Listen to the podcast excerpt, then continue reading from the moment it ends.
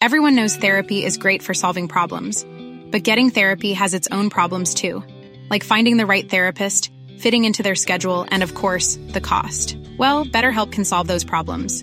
It's totally online and built around your schedule. It's surprisingly affordable too. Connect with a credentialed therapist by phone, video, or online chat, all from the comfort of your home. Visit betterhelp.com to learn more and save 10% on your first month. That's BetterHelp H E L P. Burrow is a furniture company known for timeless design and thoughtful construction and free shipping, and that extends to their outdoor collection. Their outdoor furniture is built to withstand the elements, featuring rust-proof stainless steel hardware, weather-ready teak, and quick-dry foam cushions. For Memorial Day, get 15% off your Burrow purchase at burrow.com slash ACAST and up to 25% off outdoor. That's up to 25% off outdoor furniture at burrow.com slash ACAST. Hiring for your small business? If you're not looking for professionals on LinkedIn, you're looking in the wrong place. That's like looking for your car keys in a fish tank. LinkedIn helps you hire professionals you can't find anywhere else, even those who aren't actively searching for a new job but might be open to the perfect role. In a given month, over 70% of LinkedIn users don't even visit other leading job sites. So start looking in the right place. With LinkedIn, you can hire professionals like a professional. Post your free job on linkedin.com slash people today.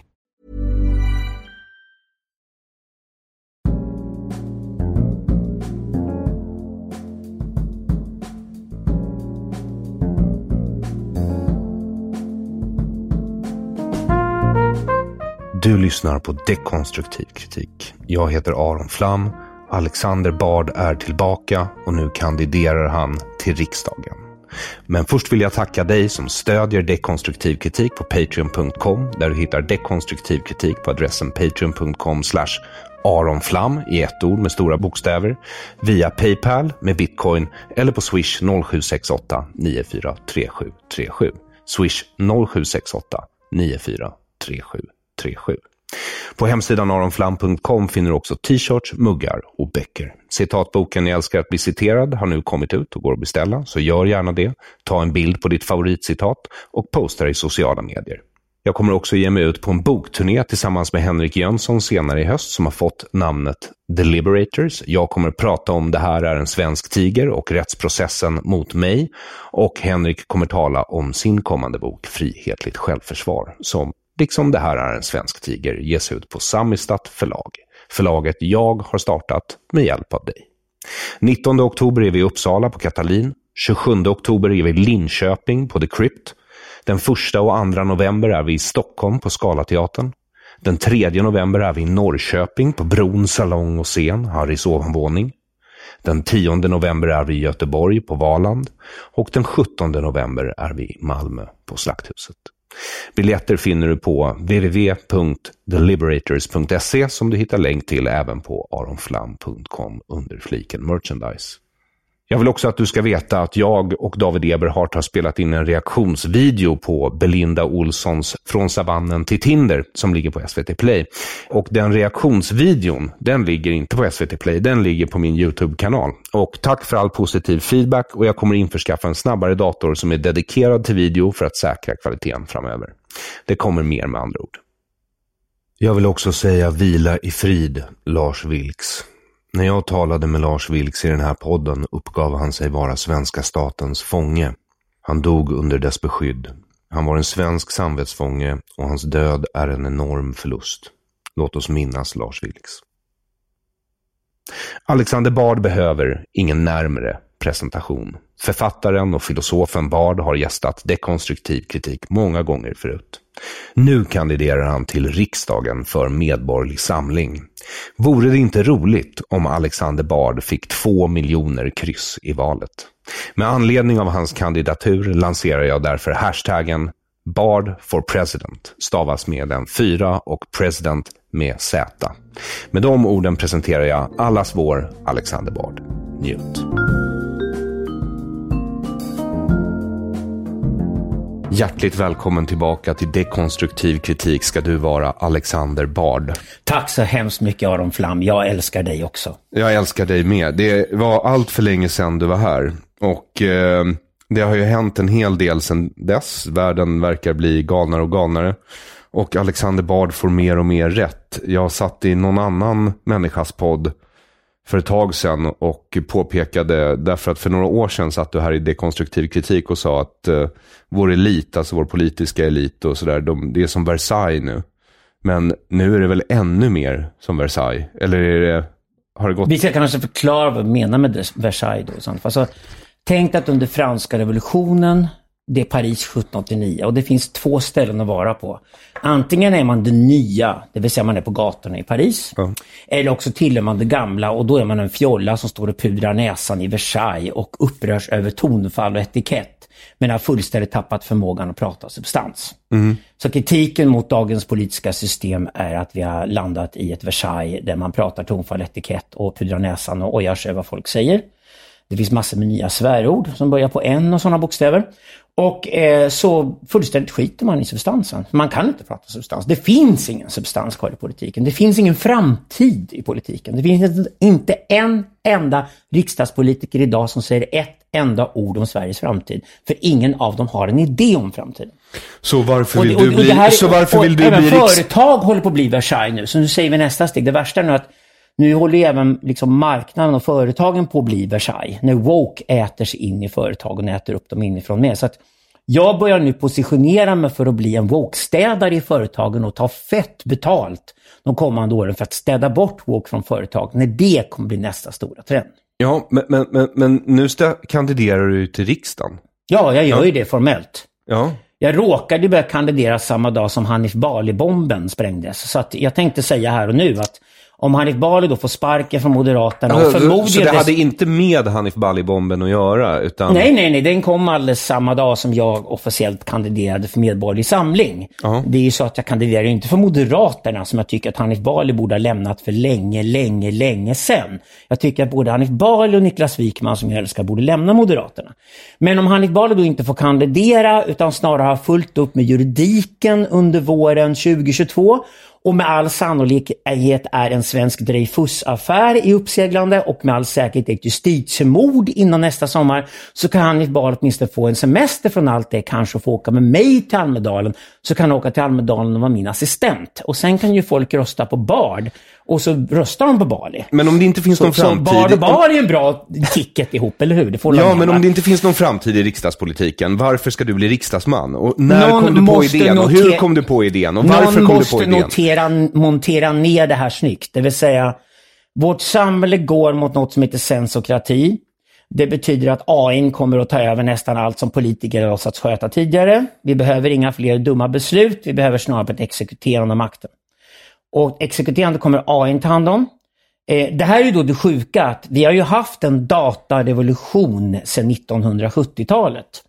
Och på alla andra områden i samhället där data har rättat sig in så har systemen blivit effektivare och det blir större vinster och färre människor behövs överallt. Mm. Med ett stort undantag, den svenska staten.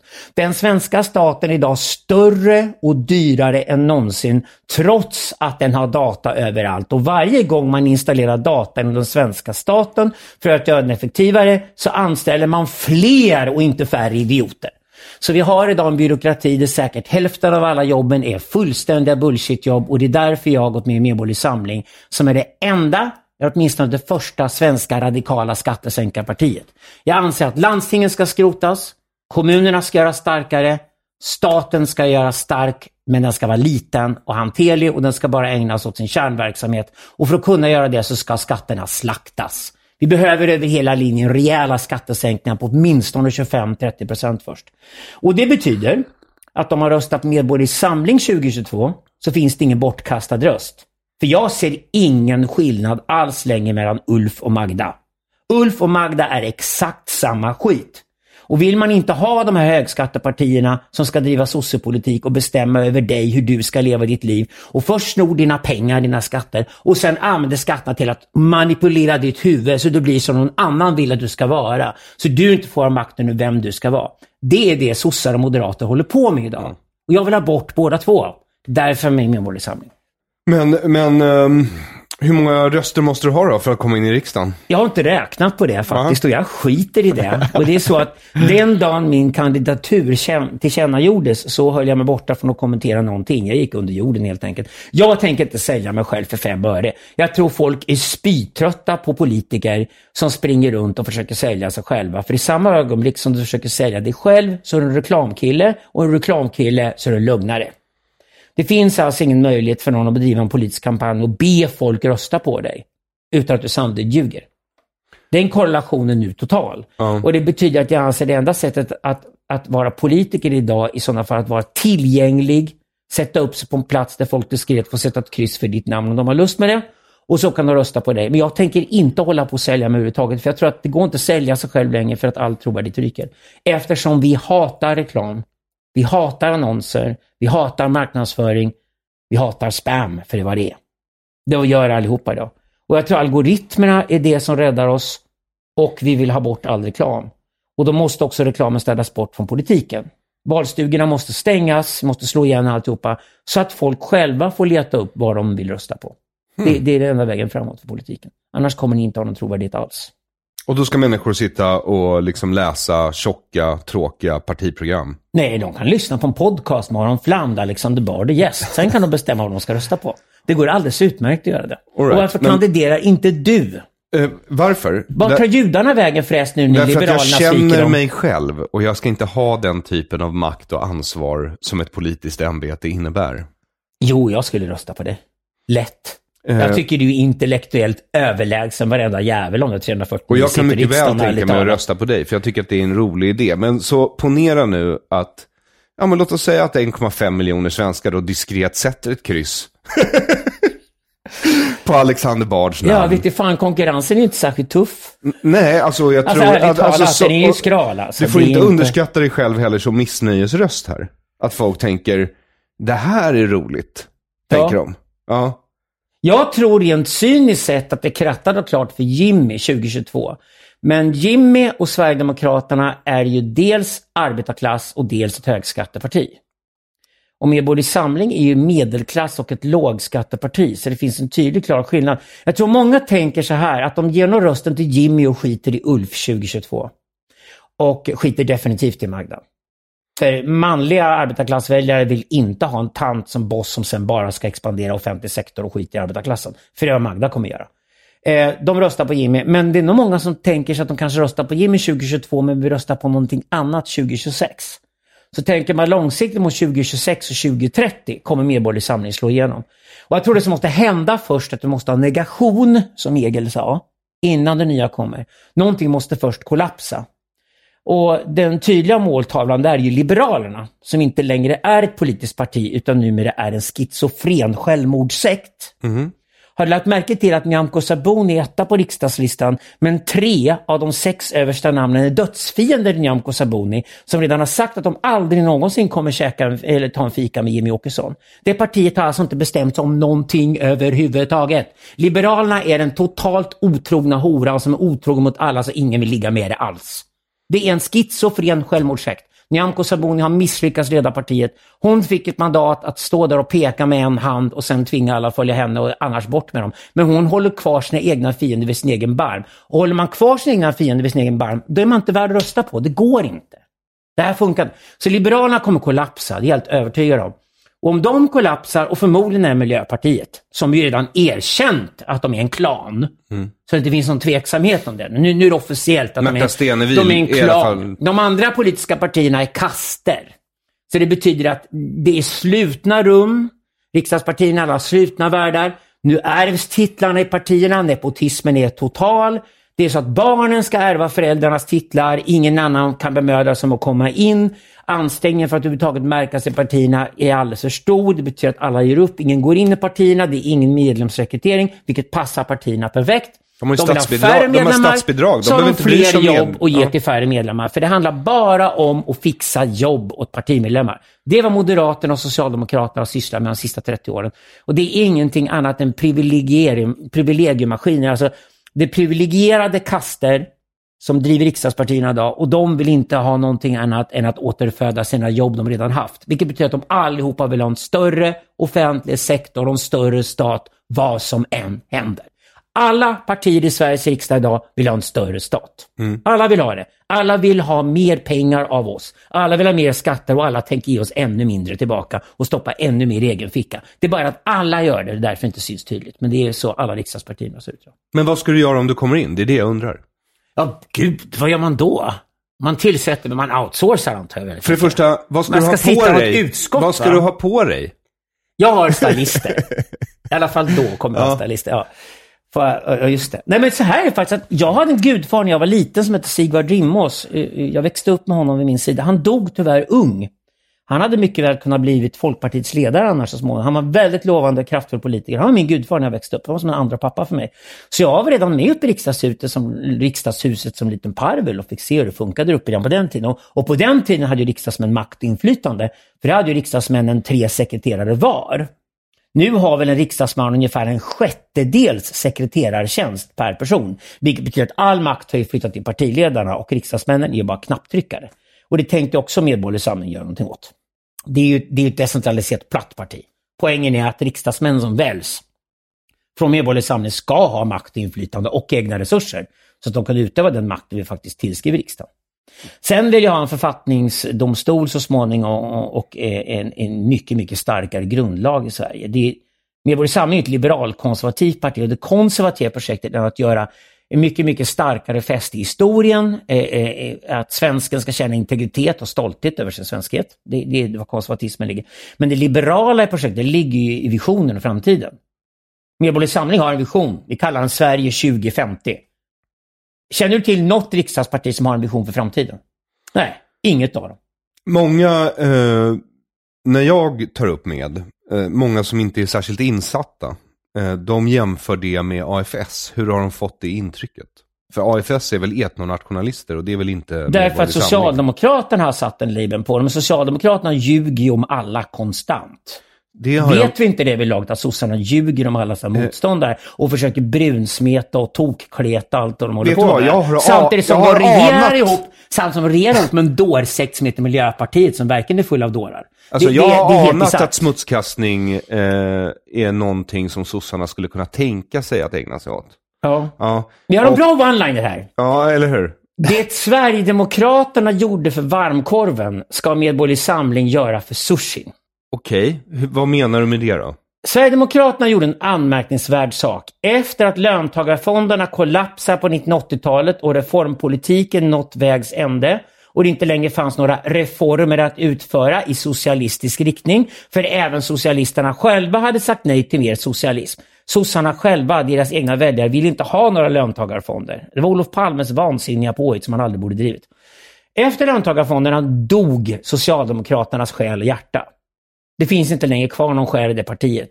Det är ingenting annat än en privilegierad kast som hålls igång för att förse medlemmarna med jobb, vilket kallas politiska positioner. Och de har man i kommuner, landsting och stat och det är väldigt många jobb man ska fixa. Och sen har man gift sig med den offentliga sektorn, vilket betyder att folk som sitter på bullshitjobb i offentlig sektor och får mycket betalt för de bullshitjobben kommer rösta på sossarna lojalitet. Och då är det tyvärr, på grund av den enorma offentliga sektorn i Sverige, uppe i över 20 procent av väljarna. Mm. Det är vad Socialdemokraterna är idag. Det betyder att alla hot mot den här privilegierade kasten som uppstår kommer de ge sig på. Och eftersom de ljuger om sitt eget motiv och påstår att de vill genomföra reformer som inte går att genomföra, för det är inga reformer, det är bara egenintressen det handlar om, så betyder det att om man ljuger om sig själv så ljuger man förmodligen om andra också. Och framförallt ljuger man om nya krafter, att man inte ljuger om Moderaterna säger en hel del om hur svaga Moderaterna är, för det betyder bara att det är den lydiga fähunden som sossarna har som sin partner. Decemberöverenskommelsen visar det tydligt. Och ska du då komma förbi både Moderaterna och Socialdemokraterna, då måste du gå till ett nytt parti, för de andra är bara lydpartier. Ja. Där kom Medborgerlig Samlingen. Och det är väl klart att sossarna gör allt de kan för att angripa Medborgerlig Samling och ljuga ihop så mycket skit om det här partiet som möjligt. Därför säger jag till alla människor, läs för fan inte den jävla Wikipedia-sidan. Wikipedia är bara woke. Läs partiprogrammet. Det är det man gör för att ta reda på vad ett parti vill. Och kolla upp vilka människorna är. Jag är med i Medborgerlig Samling för att jag har läst partiprogrammet och tycker det är toppen. Det här är radikalt mycket bättre än allting annat som svenska politiska partier någonsin hittat på. Det är en plan inför framtiden. Det är en idé om ett Sverige som lämnar socialismen bakom sig mm. och tar död på socialismen snarare. Och det vore väl ett Sverige som liknar ett civiliserat land som Schweiz, som är dubbelt så rikt som Sverige och klarar alla de grejerna som vi krisar med just nu. Schweiz har inte en stor integrationspolitisk kris. Schweiz har inte gängvåld där man skjuter ihjäl varandra på gatorna i Zürich och Genève som man gör i Stockholm och Göteborg just nu. De har inte våra problem. De har inte haft Moderaterna och de har inte haft Socialdemokraterna som drivit dem in i helvetet. Det har inte Schweiz. Okej, okay. varför blir inte Sverige mer likt Schweiz? Ja, varför inte? Ja. Båda är germanska länder, båda har en historia eh, som är rätt lik. De är länder som har varit neutrala länge. Den ena är alla skurkars bank, den andra är världens vapenhandlare. Så Utmärkta branscher att vara i tycker jag. Vill, vill man, tjäna, vill man tjäna pengar så absolut. Ja, och jag jobbar i Schweiz själv, eller snarare Liechtenstein, för jag jobbar med krypto och blockkedjor. Ja. Ja. Och det är jävligt hedervärt jobb kan jag säga. Det är väldigt kul att hålla på med och det är väldigt lukrativt. Det, det är sånt man ska syssla med, det är framtiden helt enkelt. Varför skulle inte Sverige kunna göra det då i sådana fall? Ja, om, om Schweiz är mycket rikare idag än vad Sverige, eh, Sverige är, om man betalar mycket lägre skatter, då kan det vara en bra modell att titta på i sådana fall. Så jag älskar Ilan Sadés utmärkta slogan Make Sweden Switzerland again. Tyvärr kommer vi kunna behålla den sloganen i decennier framåt, för att det kommer ju ta tid innan Sverige blir Schweiz, men det är en fantastisk slogan. Make Sweden Switzerland again, tycker jag är bra. Varför det... blandar man inte ihop ja. Sverige och Schweiz länge som man gjorde och tänker på dem i samma veva? Det är därför att Sverige har blivit mycket sämre. Det är därför man inte blandar ihop länderna längre, om man är amerikan till exempel. Sverige är ett mycket sämre alternativ än Schweiz idag. Och frågan är, hur hamnar vi där om inte genom vanstyre de sista 20 åren?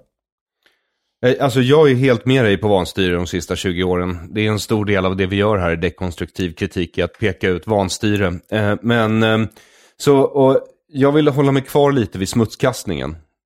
Aha. Därför att jag tror att det bara kommer bli värre. Sen så tror jag också att det kan vara så att Liberalerna kanske åker ut. Och då är det sossarna som sitter kvar efter det här valet. Ja, då finns det ju inget ens formellt liberalt alternativ i borgerligheten. Det finns ju inget liberalt alternativ i borgerligheten idag, vilket Medborgerlig Samling tänker bli. Det finns ju inte. Eh, men Liberalerna, enligt namnet i alla fall, ett väldigt ironiskt namn, låtsas mm. ju vara det. Men om de ryker så finns det inget sådant alternativ. Det vill säga om man nu är liberal i Sverige finns det ingenting kvar att rösta på. Nej. Mer än Medborgerlig Samling. Det är var vi hamnat nu. För nu är Centerpartiet öppet sossar. Eh, alla förutom Annie Lööf har för övrigt dragit från partiet. Åderlåtningen har varit enormt sista året. Det är bara Annie kvar. Och tydligen så Annie Lööfs grej att köra någon slags YouTube, Bianca Ingrosso-kopierande show om sitt hemliv och hur hon tar hand om sig mm, Men det funkar förra Och det ska valet. tydligen styra Sverige. Ja. Liksom. Så, ja, det är tydligen det som är grejen. Eh, det är väl inte någon riktigt allvarlig konkurrent, kan jag inte tänka mig. Eh, så och, Problemet med Kristdemokraterna och Sverigedemokraterna är att det är högskattepartier. Det är det. De vill ha en stor stat och de vill ha stora omfördelningar och de ska bry sig om privilegierade människor hit och dit som ska ha ännu mer bidrag. Och det håller inte. Det är, det är inte ett starkt Sverige som håller för framtiden som de tänker bygga och därför är inte de trovärdiga heller. Och vad är visionen då, som Medborgerlig Samling har? Alltså är det bara Schweiz? Alltså direktdemokrati? Nej, alltså vi har haft ett socialistiskt Sverige med en vansinnigt stark stat och sen en marknad som tyglats och pumpats av staten. Så marknaden har fått fungera på statens villkor. Mm. Och sen har den pumpats på resurserna som sen tankats in i systemet för att hålla igång en stor statsapparat. Vi har hankat oss fram på det fram ungefär till nu. Nu kommer techsektorn och drar ifrån, där skapas alla jobb, vilket också betyder att det härliga patriarkatet är tillbaka, för det är bara män som jobbar med tech, inte mm. kvinnor. Så männen kommer glida från igen, de kommer ha de högre inkomsterna, de kommer jobba hårdare än vad kvinnor gör. Det är en tendens vi kommer se de närmaste 20 åren ganska tydligt. Vilket kommer göra Socialdemokraterna ännu mer desperat radikalfeministiska, för det är tydligen deras ideologi idag. Så vi kommer och få... deras väljarbas. Ja, så könskriget kommer explodera i Sverige de närmaste tio åren. Det har bara börjat. Mm. Så könskriget är den stora katastrofen som väntar nu. Och den kommer att accelerera nästa lågkonjunktur kommer. För nästa lågkonjunktur kommer bli första gången då kvinnor blir arbetslösa i massor i Sverige och män behåller jobben. Lägg märke till en sak under covid-19. Varenda sån här liten butik som stängt här i Stockholm. Varenda sån butik är i snitt tre och en halv kvinnor som förlorar jobben. De tre och en halv jobben ryker och blir tre nya jobb, för det är effektivare processer, på logistikcentra och bland kurirer, vilket är jobb för män. Så det är till och med så att afghanska invandrarkillar idag är mycket lättare att anställa än kvinnor. när du tittar på var jobben skapas. Kvinnor har investerat stenhårt i gamla sektorer. De i bästa fall pluggar medicin, juridik, ekonomi. Exakt de grejer där jobben kommer slaktas de närmaste tio åren. Exakt de grejer tech kommer gå in och ta bort massor med jobb. Och då finns det bara en sektor till kvar för kvinnor där de får jobb och den heter offentlig sektor. Och efter nästa lågkonjunktur är jag övertygad om att åtminstone Sveriges män kommer haka på hashtaggen skatteupproret.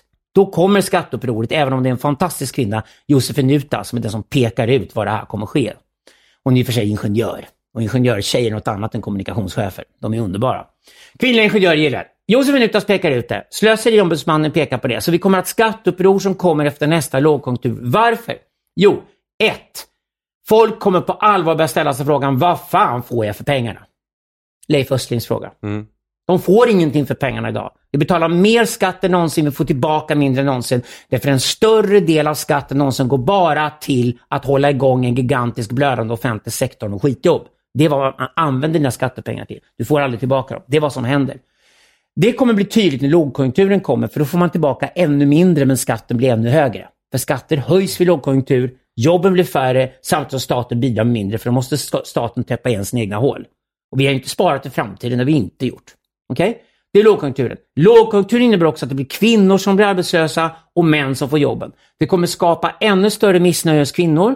Eftersom kvinnor och offentlig sektor är Socialdemokraternas enda väljare så betyder det att Socialdemokraterna kommer att gå ännu hårdare fram med radikalfeminismen. Och de kommer att hitta på alla möjliga galna regler som till exempel istället för att utbilda ingenjörer på Chalmers och lägga resurserna på att utbilda ingenjörer på Chalmers och KTH så kommer Socialdemokraterna kräva att hundratals miljoner läggs på genuscertifiering och könskrig och liknande vilket inte gör varken män eller kvinnor till bättre ingenjörer utan gör att Sverige får sämre och färre ingenjörer gör och får fler och fler besserwissers i offentlig sektor.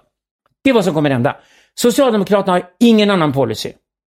Magda ska hålla i statskassan med hårda nypor, det vill säga beskatta oss alla hårdare.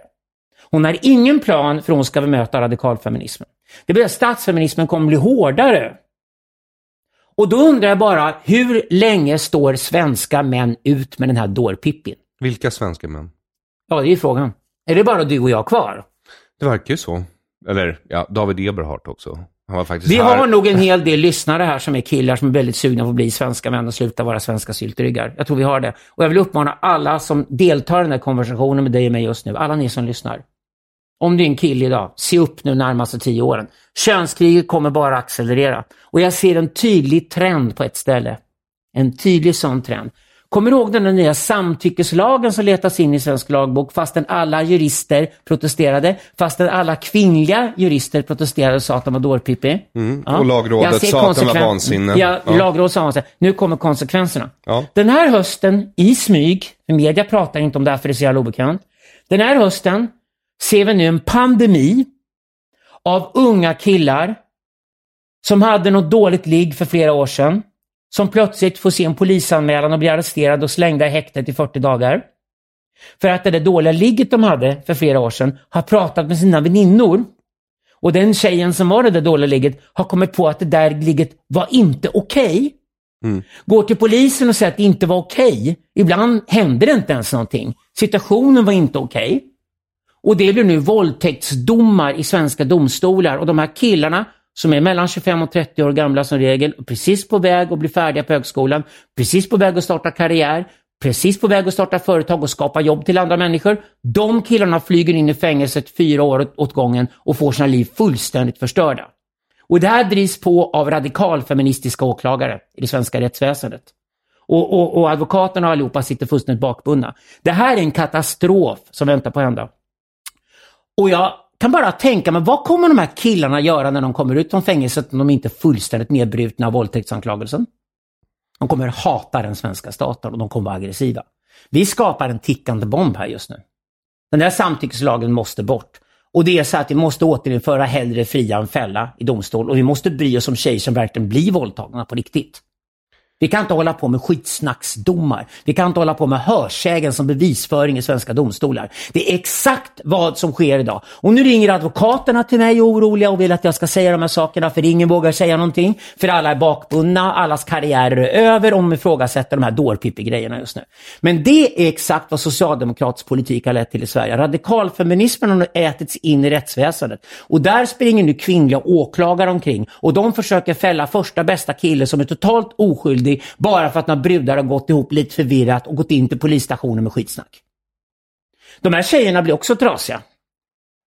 De mår inte bra det här heller, för det är ju någonting som inte stämmer. För tjejerna håller ju på med något slags shit-testande mot killarna. Det shit-testet fallerar, killarna blir fällda domstol. Helt plötsligt sitter du som en tjej och minns ett halvtaskigt ligg för tre år sedan, lite taskigt självförtroende. Och den där killen som förmodligen är ganska snygg, han var inte inom ditt scope i vanliga fall. Nu har han dömt till fyra års fängelse. Och du ska känna någon lust över makten du har. Nej, de här killarna, de här tjejerna blir bara ätstörda, och hamnar på psykakuten istället. För efter covid-19 idag har vi en pandemi av unga tjejer som köar till psykakuterna i Sverige Sverige och de har massor med ätstörningar, tidiga utbrändheter och var tredje svensk tonårstjej idag går i självmordstankar. Det är resultatet av radikalfeminismen. Det är en sjuk ideologi både för killar och tjejer. Och det är den vi har haft som statsideologi i Sverige sedan 1980-talet. Och kommer fortsätta ha om man ska tro det. Vi kommer fortsätta ha den så länge Socialdemokraterna sitter och gör, eller så länge Moderaterna sitter där de sitter. Ja. Det här är alla riksdagspartiers gemensamma ideologi idag. Ja, det De är är väl snarare en allmän, en allmän svensk kultur. Så länge du fortsätter att fida den här kokon som heter staten med de enorma skattepengarna man tar från oss så kommer den vara det här för radikalfeminismen är statsfeminismen, är Sveriges statsideologi idag. Allting är feminism idag. Det är bara feminism och hållbarhet. Allting görs till det oavsett om det har någonting med män, kvinnor eller miljön att göra. Allt görs till feminism och hållbarhet. Allt blir Margot Wallström. Absolut allt. Det är Margot Wallström stalinism nu på varenda nivå i Sverige. Ja, men du pratade om kaster tidigare. Ja. Ja, eh, om då, är det Miljöpartiet som är braminerna i den svenska kast? Där, därför att det är mitt intryck att du vet, så fort någonting går käpprätt åt helvete, då kommer det bli någon sorts klimatdemonstration i Sverige. Ja men det är ju, det är ju chimären. Alltså, alltså, alla, alltså om, om man ser, alltså för min del, när jag tittar på vänstern, då ser jag det som någon sorts ny hedendom, en ny sekulär religion. Nej, hedendom är mycket bättre. Dra inte ner hedendom i den här Nyhe- skiten. nyhedendom, Det är nihilism. Det är massnihilism ni pratar om. Relativism i alla fall. Det är inte hedendom. Det är nihilism vi pratar om. Det är, vi pratar om nihilistiska lynchmobbar som vi har idag. Det här är lynchmobbar som bara vill illa. De vill inget bra ens för sig själva. De vill bara illa. De njuter av att vilja illa. Men är det Man ska använda Miljöpartiet som är är, översteprästerna? Därför att jag tänker att om de är de eh, som ansvarar för att förvalta ide deras ideologi runt hur man ska förvalta naturen, eller vad man ska säga. Nej, det är Socialdemokraterna. Statsfeminismen är Socialdemokratisk ideologi och den körde Mona Sahlin och den körde Margot Wallström. Och den kör Annika Strandhäll idag med och de kör deplatforming och de kör cancel culture och hela skiten. Annika Strandhäll är bara det nya monstret som dyker upp nu från det, från det facket. Det är vad du har i Socialdemokraterna idag. De ansvarar för det. Miljö och klimatfrågan slänger de på på det här lite när det passar och, och, och slänger lite hållbarhet på alltihopa. När alla andra argument ryker. För det är en hållbarhetsfråga plötsligt. Och det är inte hållbarhetsfråga om miljö och klimat. Det är en hållbarhetsfråga om könsidentitet. Varför tog du upp eh, just Annika Strandhäll? Har det någonting med Ivar Arpi att göra? Därför att här sitter vi och diskuterar Bali, men de senaste typ fyra eller fem dygnen vid det här laget så är Arpi trending på Twitter för att han skrev någonting om Ernst Junger och en yxa. Ja, men Ivar Arpi är karl också. Han har väl känt att han måste försvara sin manlighet på något primärt sätt till att börja med. Och det gör Ivar Arpi, tycker jag, lysande. Han är med i vår klubb, tycker jag absolut. Och det ska ni... Läs Ivar Arpi, alla ni som lyssnar. Följ hans podcast, han är toppen. Eh, och så kommer han in med arbetarklassbakgrund också, vilket kan vara väldigt uppfriskande. Som vi ser mer och mer. Som både invandrarkillar och arbetarklasskillar idag är, vet ju om att det här är sjukt som pågår. Det här är patologiskt, det vi ser just nu. Jag skulle säga så här att det viktiga här är väl att när du kommer nära klassanalysen, då gör det ont för vänstern är ju inte en vänster. Den riktiga vänstern i Sverige idag, det är Mike Enoksson och Malcolm Kione som påpekar att klassanalys är det enda vänstern ska hålla på med. Den ska bara hålla på med, får alla en lika stor chans i livet eller får vissa chanser och är privilegierade och andra får inte chansen alls. Och då är det ju så att redan det politiska systemet idag, eftersom det är ett klass, kastsystem, innebär att ingen som kommer utifrån får chansen. Nej, Man blir en Hanif. Bali som förr eller senare mobbas bort. Det är Ja. bara en tidsfråga när du ska mobbas bort från systemet. För köttgrytan ska tillhöra någon som har ärvt den. Det är de som redan tillhör de privilegierade som ska få köttgrytan och få jobben. Och jag tror inte Ulf Kristersson, ska, ska vi utmana Ulf Kristersson idag? Jag tror inte Ulf Kristersson till exempel vågar ringa David Eberhard och fråga om han vill bli socialminister. Det är vad Kristersson borde göra. Det skulle vilken kommunikationsrådgivare eh, som helst säga till Kristersson. Ring en sån som Eberhard, ta in någon som frisk fläkt. Han ska göra ett lysande jobb på den viktigaste ministerposten som finns i Sverige tio år framåt som är socialministerposten. Jimmy kommer säkert komma på det, men inte Ulf. För Ulf ska ge alla jobben i sin regering till sina polare som väntar på sin tur att få de jobben. Ja. Det sitter han fast i. Han är en broiler själv och han ska fida andra broiler med de jobben han ska skapa när han tar den makten. Det är Moderaternas dilemma och därför var redan från början Hanif Bali chanslös att göra karriär i Moderaterna, trots att han är deras enda stjärna. Men han är chanslös att komma fram i ett sånt privilegiesystem. Och där har du både Moderaterna och sossarna idag. Det finns ingen bortkastad röst i det fallet. Jag tycker de är lika dåliga alternativ båda två. Och SD? Ja, men SD sitter ju och driver sossepolitik på varenda område och nu kommer ju Socialdemokraterna försöka planka dem utan trovärdighet och integrationsfrågan. Men Du har SDs också noterat att sossarna nu är svar på lagordning partiet. integrationspolitiken är samma som sossarna har. I Medborgerlig Samling har vi en levande debatt idag om man kanske ska ryka undan mattan på gängvåldet. Det vill säga om gängkriminaliteten ska stoppas handlar det inte bara om fler batonger och hårdare straff. För det skriker både Moderaterna och sossarna idag och härmar Sverigedemokraterna. Vi kommer inte bli av med gängkriminaliteten om vi inte avslutar war on drugs. Den debatten finns bara ett parti idag, det är Medborgerlig Samling. Och de har redan tagit beslut om avkriminalisering av droger generellt eh, och, och flera sådana beslut är lagda. De diskuterar medicinsk marijuana och sånt inom partiet idag. Det är förmodligen där du kommer se den första rörelsen mot att man istället för att prata cannabislegalisering som en privatfråga så pratar man om cannabislegalisering som att få kontroll över den svarta ekonomin. Vilket är vad det egentligen är idag, för det är den viktigaste frågan idag. Om vi har en gigantisk svart ekonomi, vi skulle tippa att cannabishandeln i Sverige är ungefär 20 miljarder per år, så har du någonting som göder en gigantisk svart sektor, det vill säga gängkriminaliteten. För det är svårt att beställa cannabis på posten med flugsvamp eftersom det luktar. Alltså de andra drogerna flugsvamp tar hand om. Vad som däremot stannar kvar och fidar gängkriminaliteten i förorterna är cannabishandeln. Och den är då ett gigantiskt hyckleri. Om jag ska lära någon som kommer till Sverige svenska värderingar som de ska tro på, de ska lära svenska språket, skaffa sig ett jobb och en bostad och kanske till och med försörja en anhörig, så får de stanna i Sverige. Om jag samtidigt lär dem att i Sverige super vi, men en betydligt ofarligare drog som heter cannabis slänger vi dig i fängelse för i flera år och kastar ut ur landet ett fängelsestraffet. Då skulle jag säga att jag har inga svenska värderingar att presentera, för jag har motsagt mig själv direkt. Det måste vara konsekvent. Hampa måste likställas med alkohol minst likställas för en mindre farlig drog och det är numera en vanligare drog. Det är snart en miljon svenskar som röker på regelbundet. Andelen ökar hela tiden. Tyvärr är de tvungna att gå och handla sin hampa från en källa som i sin tur fidar gängkriminaliteten. Det är inte hampaköparnas fel. Det är sossarnas och moderaternas jävla fel att vi har det så. Det är socialdemokraterna och moderaterna som idag göder gängkriminaliteten själva genom att se till att gängkriminaliteten fidas med 20 miljarder i cannabispengar varje jävla år. Detta är Ulf Kristerssons och Magdas fel. Det är deras fel.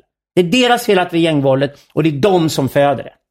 Morgan Johansson också. Ja, exakt. Ja. Och det är Sverigedemokraterna med på. Jag ser inte något tecken hos Jimmy och hans härliga gäng som säger att de tänker lösa integrationsproblemet.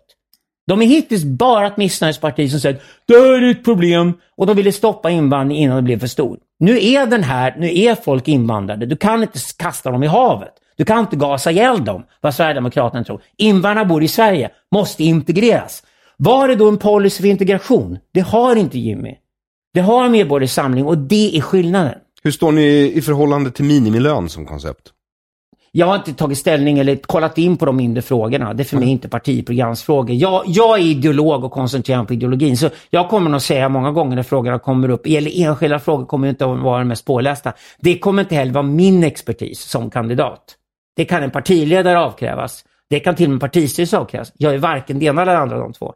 Jag bara tackat ja till att vara tillgänglig som kandidat för Medborgerlig Samling. Och jag tror till exempel de kan komma in i Stockholms stadshus och det kan också hända att de kommer in i riksdagen nästa år om vi får en riktig omritning av kartan under våren. Vilket ja, men, är fullt möjligt. Ja, men alltså rent hypotetiskt.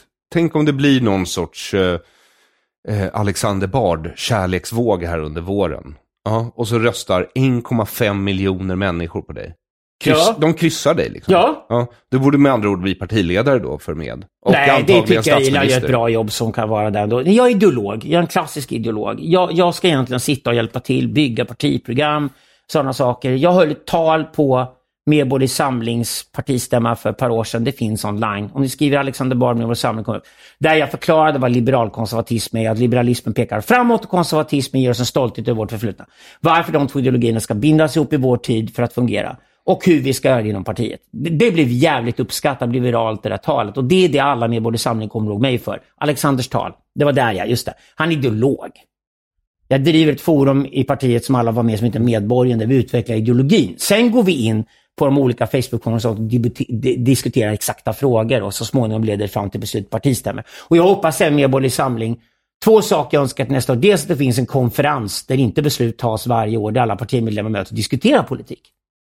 Därför är det en sak med både Samling och Sverigedemokraterna gemensamt. Så att vi vill att alla svenskar ska kunna börja prata politik överallt utan att känna sig hotade och censurerade. Det har Sverigedemokraterna med både Samling gemensamt. En sak är vi överens om. Det pratas för lite politik bland vanligt folk, pratas för lite politik hemma, pratas för lite politik på alla ställen utom arbetsplatsen där det påtvingas idag. För det är inte på arbetsplatsen politiken ska diskuteras. Det är egentligen i alla andra sociala miljöer. På puben ska diskutera politik. Och svenskarna måste få känna att de kan prata politik utan att de förlorar jobbet för att de öppnar käften och säger vad de tycker. Ja, Eller förlorar väl... jobbet för att de har fel ordval. Vilket det är idag. Det måste bort. Det har Sverigedemokraterna med både Samling gemensamt. Att, att vi ska prata politik överallt och våga göra det med frimodigt som det heter. Så, så det är en viktig grej som, som kommer in i den bilden. Men jag skulle säga att mitt jobb i partiet vara ideolog och formulera ett liberalkonservativt alternativ och skissa på ett Sverige 2050. Och där finns folk i partiet som Ulf Wiger, Claes Andersson, Monica Helsing, Lena Malmberg, Micke Flink. Skitbra folk finns i partiet som verkligen tänker framåt. Och de, de, de, vi tänker oss, vad är Sverige om 30 år? Det är något annat än vad det är idag. Det är inte sosse-Sverige längre. Ja, så vad är Sverige om 30 år? Det har slutat vara Olof Palmes Sverige. Det har blivit mm. någonting helt annat. Det är ett mycket friare land, starkare medborgare, bättre och flexiblare bildade. Eh, vi hög status att jobba och försörja sig själv och andra. Kontributionsprincipen råder. Alla människor får sin värdighet genom att känna att de bidrar med någonting till samhället och det ska alla med på. Och sen ska det vara meritokratiskt. Varenda jobb som tillsätts i Sverige ska ges till den som är bäst kvalificerad. Oavsett kön, bakgrund och vad du vill för någonting.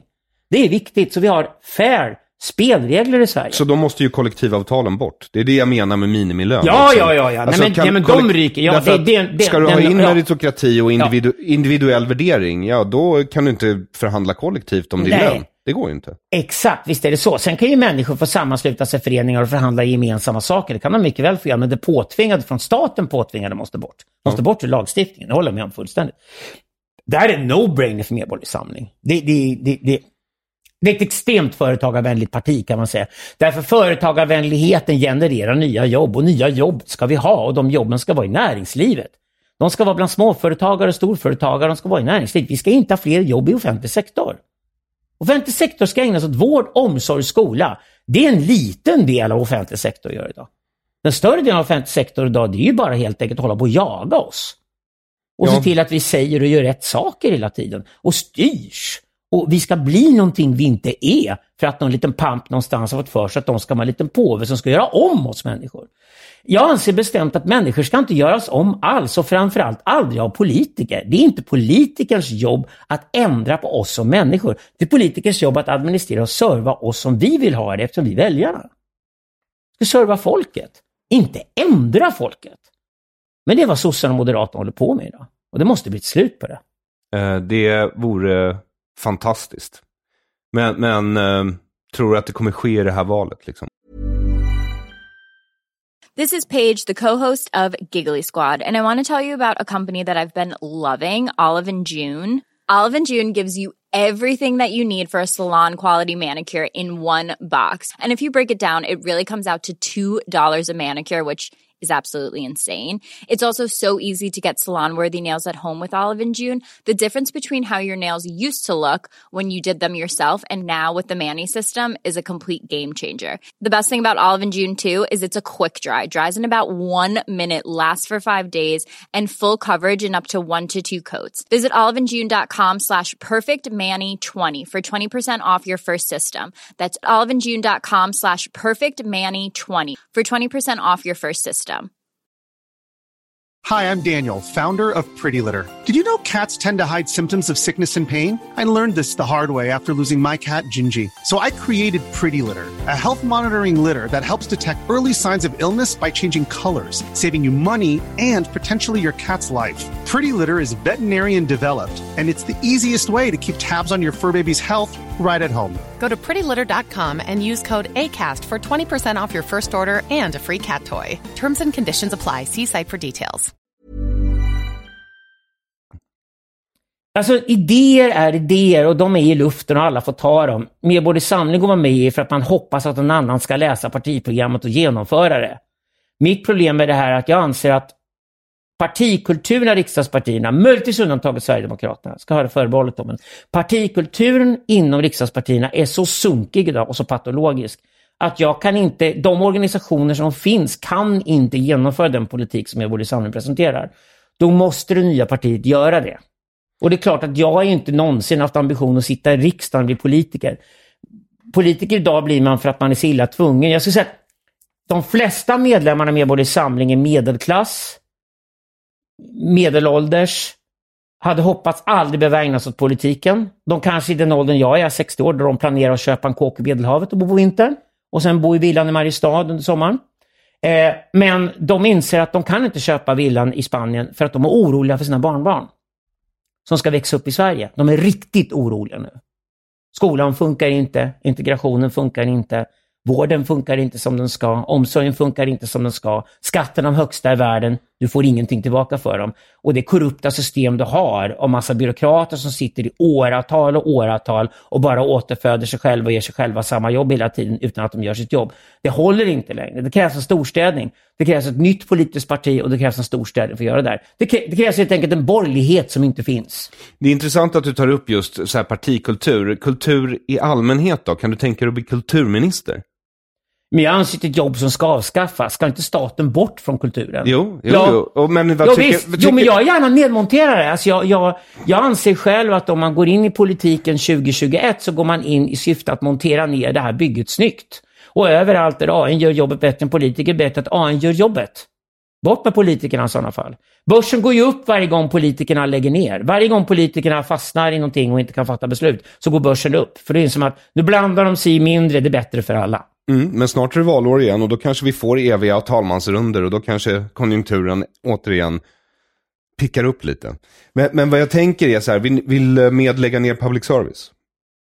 Ja, herregud. Är det någon som tar strid med Sveriges Television, Sveriges Radio så är det Lena Malmberg. Ja, men toppen. Hon är ju fantastisk. De tar ju strider med dem.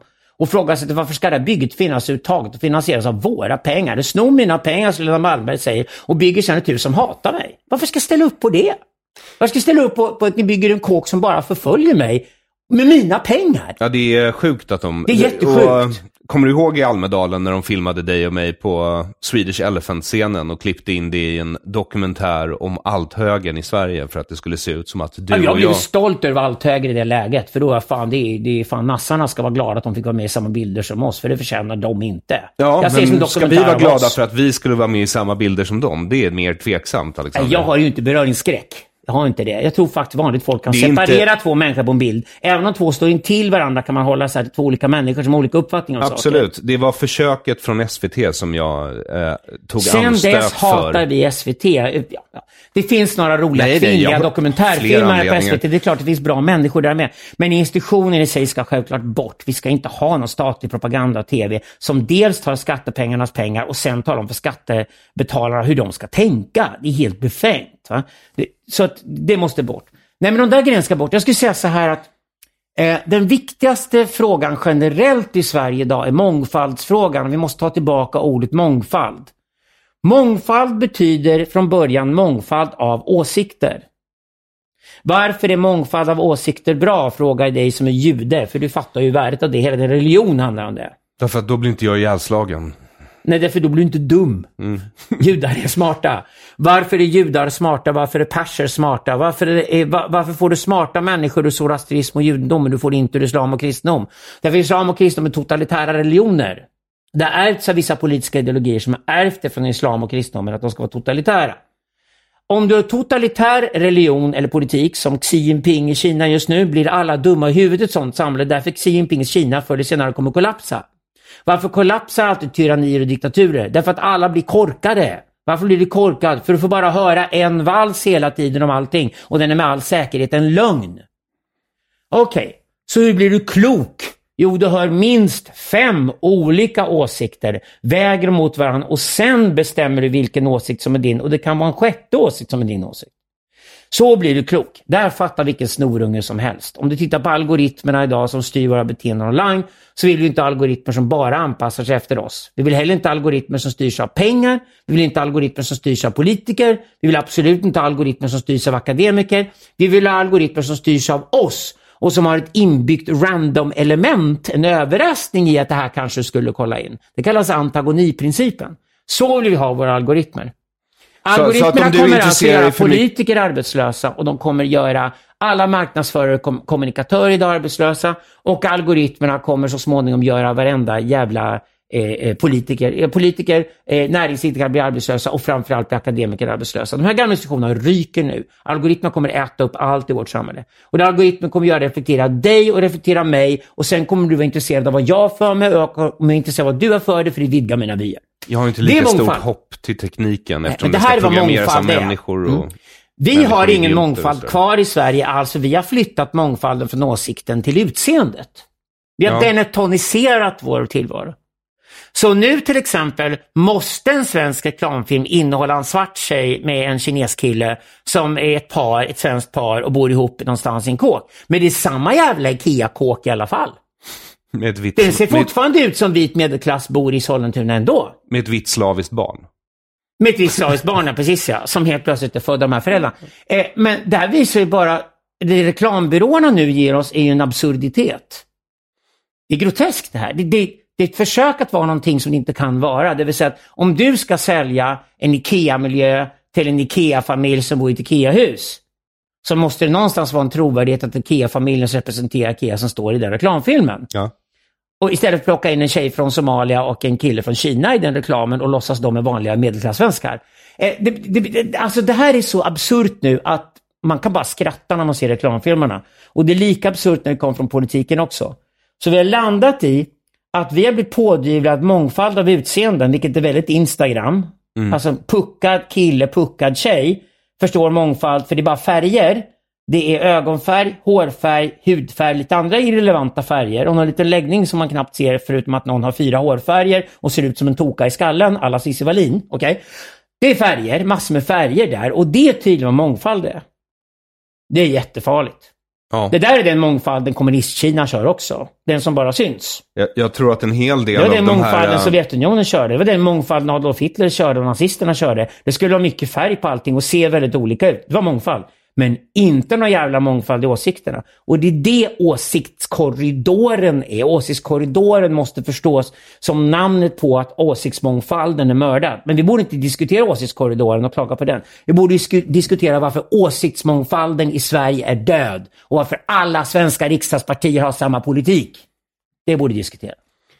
Eh, och det gör vi ju här, tack och Ja, det ja, gör men, vi. Men, men, vi eh, får ju tala fritt och tack gode gud för YouTube för det. Alltså. Jo, jo, men vi måste bara konkurrera med ett skatteschabrak som kostar 9,5 miljard i år. Och eh, därtill pressstöd till eh, vet, alla andra medier.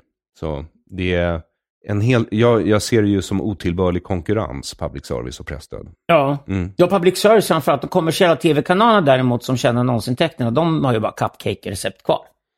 För de är så woke också nu och så rädda för allting som går utanför ramen. Så att de sparkar ju varenda programledare som varit lite full någonstans. Telia äger TV4 nu och Telia är ju majoritetssagt statligt. Och Telia gjorde fall... bort sig i centrallasen och tvingar nu på den traumatiska upplevelsen på TV4, vilket är absurt. Jag älskar ju TV4, jag har aldrig haft problem med dem, jag har inga konflikter med dem överhuvudtaget, det vill jag vara väldigt noga med att säga. TV4 har jag bara bra relation med. Jag kommer säkert vara där snart igen. Men TV4 för mig har ju hamnat under Telia som ägare och när de borde istället vara självständiga, för de kan media på TV4. Så hamnar de under Telia och det är ju så att Telia stryper bara TV4 och gör det tråkigare och tråkigare och mer politiskt korrekt varje dag som går. Och det här är problemet med den kommersiella sektorn. Det är att företag i Sverige idag, näringsliv idag, tror att de ska följa med extremvänstern med på woke-tåget. Mm. Vilket är bisarrt. Och du ska i alla fall försöka övertala dem de kommande åren att inte göra det då?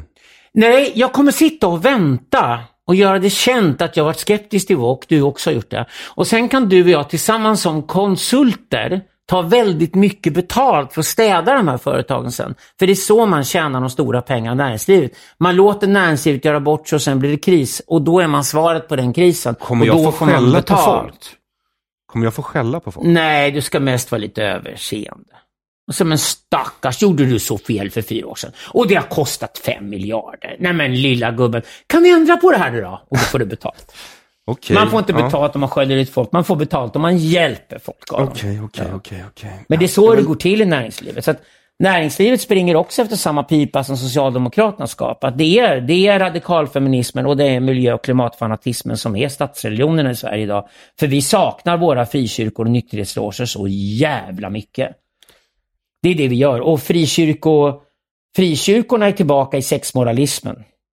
Eh, vad menar du med Den det? nya synden nu att det finns en åldersskillnad mellan två sexuella partners. Jaha, är det så pass? Ja. För jag, jag har lite åldersskillnad mellan mig och min partner. Ni är inte okej du Hanna. Ni, och jag är inte okej heller. Jag ligger med folk som både är äldre och yngre än jag själv och tar i ordentligt. Jag har legat med en kvinna som är äldre än min mamma. Oj, Ja, oh ja. Oj. Man ska i åt alla håll tycker jag. Jag är totalt icke-PK när det gäller sex idag. För att även om jag bara ligger med folk som vill ligga med mig och till och med lite väl ihärdiga så räcker inte det längre. För nu är det icke-PK att ligga med folk som inte är din egen åldersgrupp. För det är snuskigt. För tänk om han är 35 och hon är 18. Ja, ju... Som ju Hanif Balis, den här mattelektionstjejen var, för de var ju på Tinder. Och Inga där- svenska journalister vet ju om att Tinder har 18-årsgräns. Så om man hittar någon på Tinder så påstår den person man hittar att de är 18 år gamla. Jo, men inte det som att ringa till Heta linjen på 80-talet. Du måste ju nästan förutsätta att det är en klass med skolbarn i andra änden. Tror du Tinder är så? Ja, det går i alla fall inte juridiskt att påstå att du hade anledning att misstänka att någon var under 18 år och hittat dem på Tinder. För på Tinder måste man vara 18 år. Det är Tinders skyldighet att se till att alla deltagare på Tinder är 18 år gamla. Då är det Tinder du ska stämma skiten ur och inte den här tjejen eller tjejen stämmer skiten ur dig. Så är det faktiskt när det gäller 18-årsgränsen. Men det spelar ingen roll, för nu är det det omoraliska vi pratar om, så att någon inte är önskvärd längre och inte får vara med och inte får synas och inte får vara politiker. Då räcker det med åldersskillnad mellan sig själv och sin sexuella partner i vilken riktning du vill, för det är snuskigt och hemskt nu. Och då har vi den sista frågan kanske i det här samtalet för den här gången i alla fall. Och det är... Nej, Nu- ska det slut snart? Nej, ja, men, ja, fa- fast jag misstänker att du kommer prata en del om det här. För nu kandiderar ju du till riksdagen. Ja, officiellt jag Är du faktiskt då det. redo för den typ av granskning som ditt privatliv kommer att utsättas för, Alexander Bard? Nej! det är inte alls det. De kan glömma det. Nej, mitt privatliv, mitt privatliv. Jag tänker inte fläka ut det för någon. Och jag tycker snarast att politiker har rätt att ha ett privatliv. Hela min grej idag handlar om att försvara det privata och det heliga mot attackerna från det profana och det offentliga. Det är för det internet vi känner till idag och det mediasamhälle vi skapat och det politiska och andliga klimat vi skapat premierar alltid transparens och utfläkning. Vi lever alltså ironiskt nog, med tanke på att porr är så fult i vårt samhälle, så lever vi i ett extremt pornografiskt samhälle. Ett socialpornografiskt samhälle där till och med Annie Lööf fläker upp hela sitt själsliv och blottar det framför kamerorna som om det vore helt oproblematiskt som politisk ledare. Jag kommer aldrig någonsin som politisk kandidat släppa in en kamera i mitt kylskåp. Aldrig någonsin.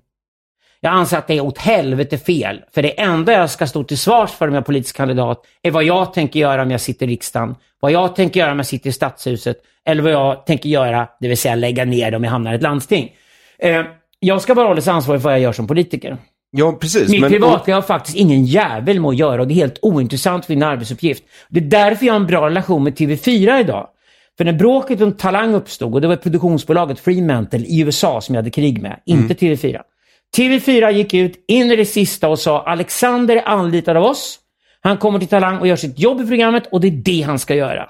Vad han gör i övrigt Eh, privat, vad han har för politiska åsikter, vad han har för religiöst engagemang, ger vi fullständigt fan i, har inget med hans jobb att göra. Och det måste in i politiken med. Så politikerna måste ha en tydlig gräns mellan vad de gör privat och vad de faktiskt gör på sitt jobb. Och det är jobbet de ska hållas ansvariga för. Skandalerna runt politiker för att de gör någonting som inte har med politik att göra måste få ett stopp. Därför att varje gång vi petar någon som är en talang, en Hanif Bali, ersätter vi den talangen med en medelmåtta. Den som fyller platsen en talang ryker är alltid sämre. Och om vi till slut petar bort alla talangerna och ser till att ingen talang vågar kandidera till politiken, får vi ett sånt jävla ölag till politiker kvar. Och det är där vi är idag. Partiledarna, partierna är fulla av jävla nollor. Ja, och det är vårt eget fel, därför att varje gång det har blivit en skandal åt någon så springer folk under lynchmobben och säger avgå, avgå, avgå. Nu gör vi det långt utanför politiken, nu gör vi med allt. Avgå, avgå, stoppa, tysta, ta bort. Och varje gång någon avgår som är en talang och sitter där i kraft av en karisma, då ersätter vi dem med något mycket sämre. Vem som än ersätter Hanif Bali Moderaterna kommer vara sämre än Hanif Bali. Och då blir Moderaterna sämre och förmodligen skjuter de sig själva i huvudet den här gången, förlorar alla väljare under 40 års ålder och dör. De kommer gå samma väg som Liberalerna. Jag tror tyvärr det som kommer hända om de petar Hanif. Ja, det är min det- profetia nu när vi sitter i september 2021. Och jag vet för mycket vid det här laget för att ifrågasätta dina profetier. Vi får vänta och se helt enkelt. men, eh, men... eh, Hanif, det är bara att ringa mig. Du ska absolut vara en kandidat, om inte annat indirekt. Jag krattar vägen för dig. Och Medborgerlig Hanif Bali djupt uppskattad. Helt okontroversiell dessutom, till skillnad från Moderaterna. Det kan vara skönt att lämna det där gänget av folk som ständigt hugger i ryggen så fort det händer någonting och vara på ett ställe där folk är mer hedervärda. Och det tycker jag man måste ha nya partikulturer för att kunna ha en hederlig kultur. Jag tror att du har helt rätt idé om inte annat. Dessutom så är det så att det här med talanglösa politiker måste redan ha hänt. För nu kandiderar ju du till riksdagen. Så, Som Det- en sista desperat räddning. Va? ja men det, det är väl ett innan, symptom innan på något. imperiet faller ihop helt så måste någon kliva in och försöka få ordning på det. Ja. Vet, du varför jag, vet, du vad, vet, vet du vad som fick det att tippa över? Att Dominika Persinski, stackaren, ställer upp för sin kompis Nyamko och ska bli kandidat för Liberalerna. Kan du tänka dig något roligare än att Chang Frick är moderator i en debatt mellan Dominika Persinski och Alexander Bard i Almedalen 2022? Nej, det vore faktiskt otroligt roligt att Visst se. vore det kul? Jag skulle betala Jag för tycker att se det är så vi ska ha den debatten samtidigt som Nyamko står och stakar sig genom sitt tal, så får vi se om hon kan ta publiken ifrån oss.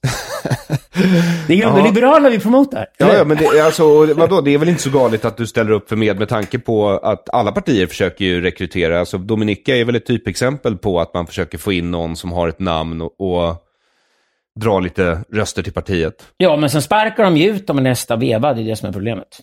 Så att eh, Så hur kommer med behandla dig när du har fått de där 1,5 miljonerna kryssen? de gjorde en deal med Katarina Janouch förra gången, vilket var bra, men det var en illa gjord deal. Så att de hade inte satt ner ordentligt och tänkt sig för innan de gjorde dealen. Det finns inget ont blod mellan dem och det hedrar både Katarina och partiet. Katarina tycker nog fortfarande att vår samling är det absolut bästa partialternativet i Sverige och, och hon har en hög status inom partiet och många lyssnar på henne och tycker hon är väldigt, väldigt viktig och väldigt karismatisk. Jag försvarar alltid Katarina, jag tycker hon är skitviktig i svensk politik. Ann Heberlein är också jätteviktig. Anna-Karin Windham är jätteviktig. Det här är matriarkerna i vår tid. Liksom. De är asviktiga de här kvinnorna. Men, men det, gör bara att jag har tänkt mig för. Jag har suttit och varit med i partiet några år. Jag har hållit mina ideologiska tal med stort stöd på partistämmorna och känner att jag brett stöder partiet. Så att jag sätter upp mig själv som en kandidat någonstans på listan. Det, det var nog faktiskt en skyldighet att göra det i läget också. Det, det, det vore någonstans ohederligt att, att, att stå bakom Medborgerlig Samling och inte göra sig själv tillgänglig. Men jag kommer aldrig låta någon gå in och snoka mitt privatliv. Det enda egentligen svenska på riktigt bryr sig om att man betalar skatten. Och att man betalar skatten i Sverige. Och det gör jag. Motvilligt, men jag gör det. Gjort i alla år. Ja, och vill helst betala mycket mindre i skatt då. Men då ska andra få göra det också självklart. Alltså, jag har betalat skatten i alla år och det tror jag egentligen är det enda svenskarna stör sig på. För om, om du tittar på Gudrun Schymans fall, när hon ramlade ut i Vänsterpartiet och varför Fi aldrig lyckades. Hon fick aldrig med sig Vänsterpartiväljare över till Fi. Så var det en skattesmitning som var den stora skurken. Det är nog det brott som man aldrig förlåter i Sverige faktiskt. Och eh, skattesmitare alla partier blir utträngda och de kommer aldrig tillbaka. Det, är för det, det är sveket mot systemet som sådant.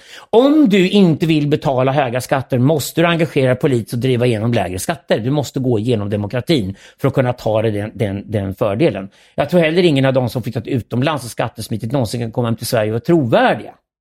Utan det är nog de sådana som jag som sa att nej, jag betalar skatten, stannar i Sverige. Jag tänker inte hålla på med en skatteplanering. Jag tänker följa alla reglerna som finns och skriva ett litet rätt brev varje år till Skatteverket. Jag skriver, jag är livrädd för er, jag har gjort allt jag bara kunnat. Det är det minsta grej som är konstig, ring mig så kommer jag upp och tar en kopp kaffe och så sorterar vi ut det. Jag vill inte ha konflikter med Skatteverket, det vill ingen ha i Sverige. Och, och, och det tror jag är den enda etiken som faktiskt håller ihop Sverige.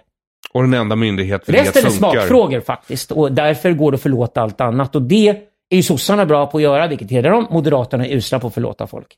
Och jag tycker det är schysst när Ida kommer tillbaka, sossarna. Det, det, det kommer de att göra under Magda.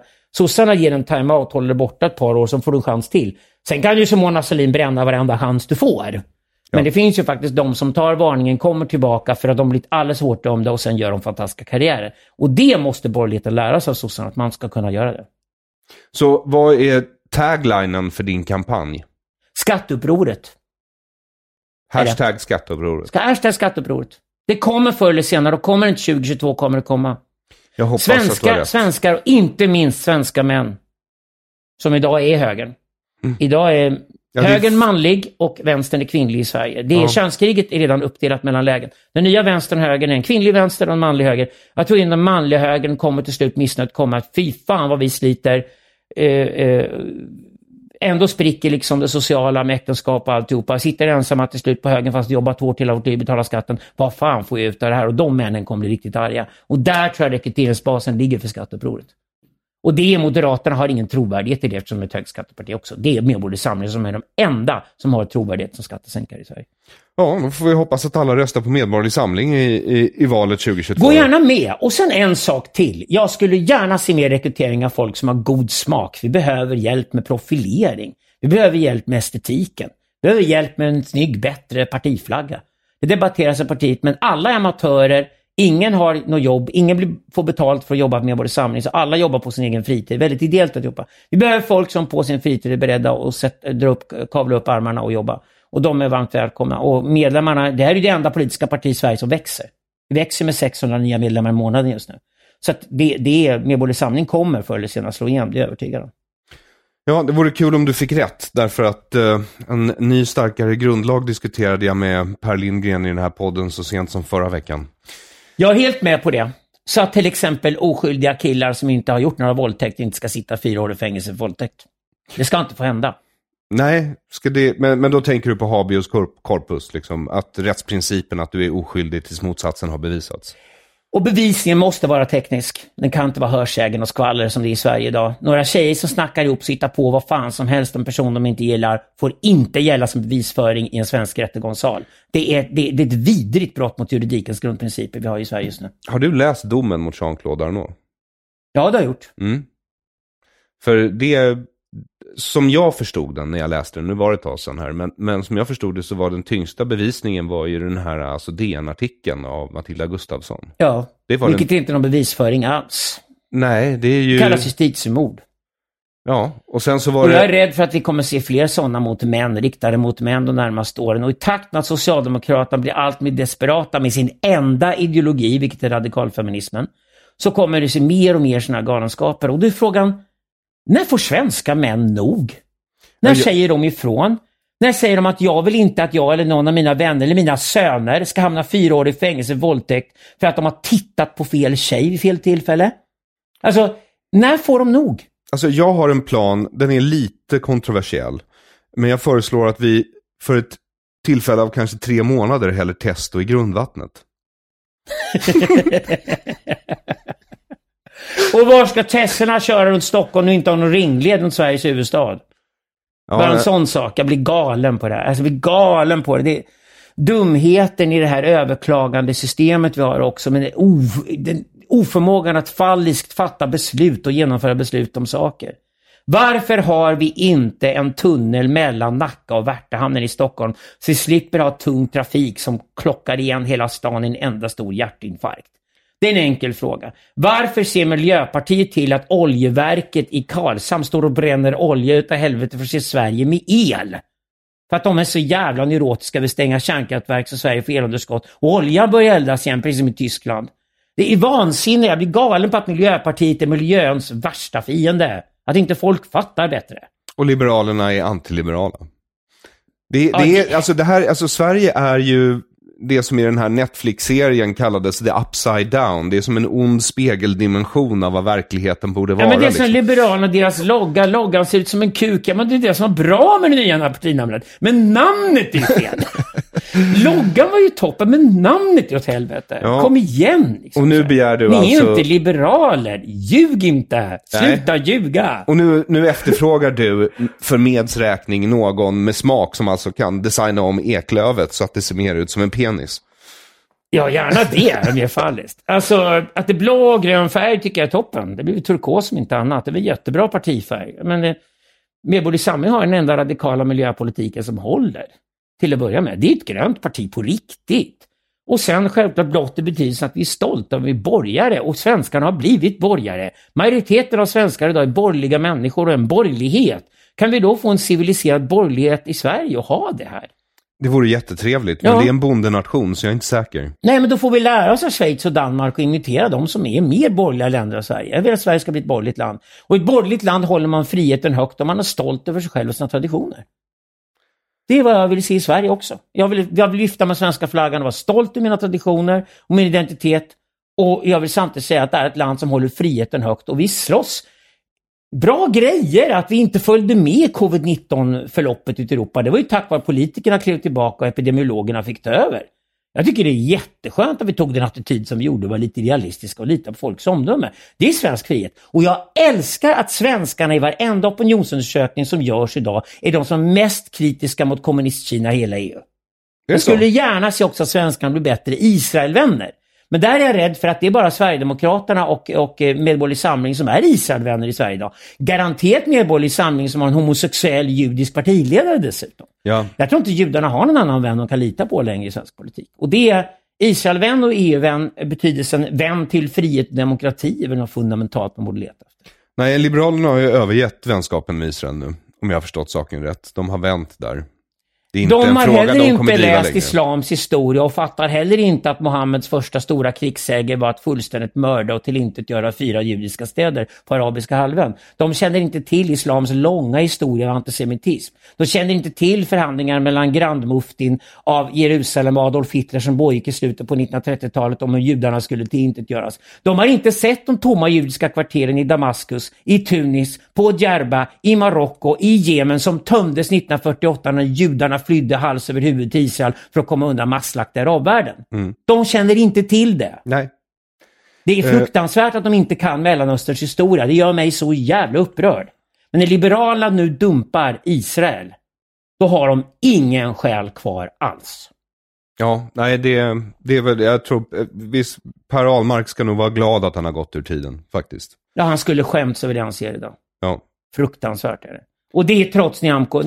Jag håller Nyamko högt, jag gillar henne som person, jag gillar Dominika med. Men jag säger bara en sak. Nyamko och Dominika, när det här är över är ni välkomna att gå med i Medborgerlig Samling. Ni kan gå med på valnatten, det går alldeles utmärkt. Välkomna in, ni kommer bli högst uppskattade i Medborgerlig Samling. Och Nyamko kommer äntligen hitta folk som håller med en ideologiskt istället för fiender som motarbetar dem varenda sekund som de har Liberalerna. Ja, och jag kommer faktiskt äh, träffa Lena Malmberg nu, ja, samma vecka som det här avsnittet släpps, kommer jag vara i Järfälla på Medpub och hålla eh, föredrag om min bok och vad jag tror om Sverige framöver. Hoppas det läggs ut online så alla kan lyssna på det, för det kommer bli toppensamtal. Lena Malmberg är grym. Hon är en riktigt varm, härlig matriark. En äldre kvinna full av visdom som Sverige behöver. Hon är medborgerlig samling. Hon är dess själ och hjärta. Ja, hon är otroligt fin. Och med de orden vill jag faktiskt eh, tacka dig för att du kom förbi dekonstruktiv kritik igen, Alexander Bard. Alltid ett sant nöje. Det är det.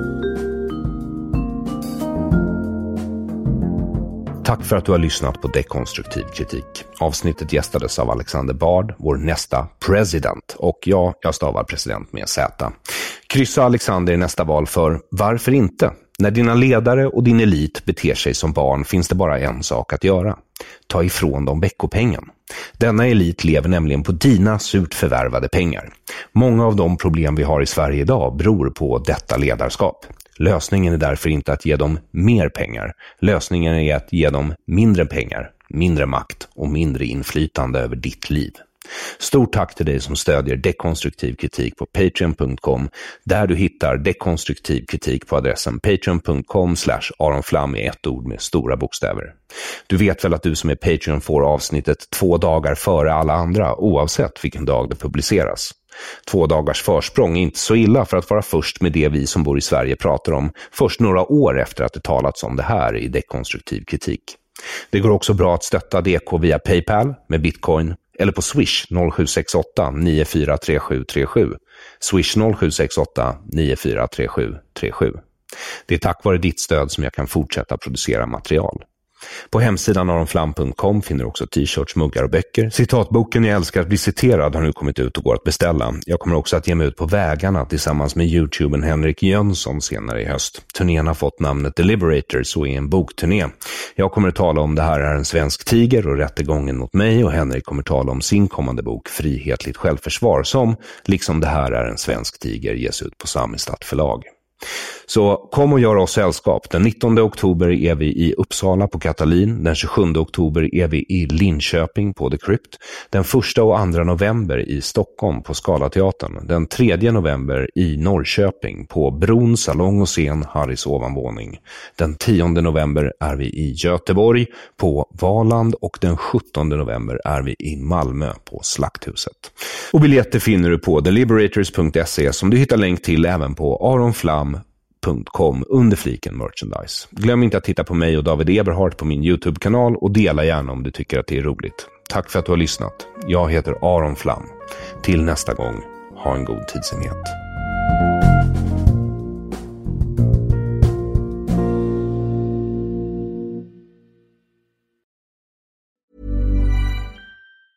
Hey, it's Danny Pellegrino from Everything Iconic. Ready to upgrade your style game without blowing your budget? Check out Quince. They've got all the good stuff, shirts and polos, activewear and fine leather goods, all at 50 to 80% less than other high-end brands. And the best part? They're all about safe, ethical and responsible manufacturing. Get that luxury vibe without the luxury price tag. Hit up quince.com slash upgrade for free shipping and 365 day returns on your next order. That's quince.com slash upgrade.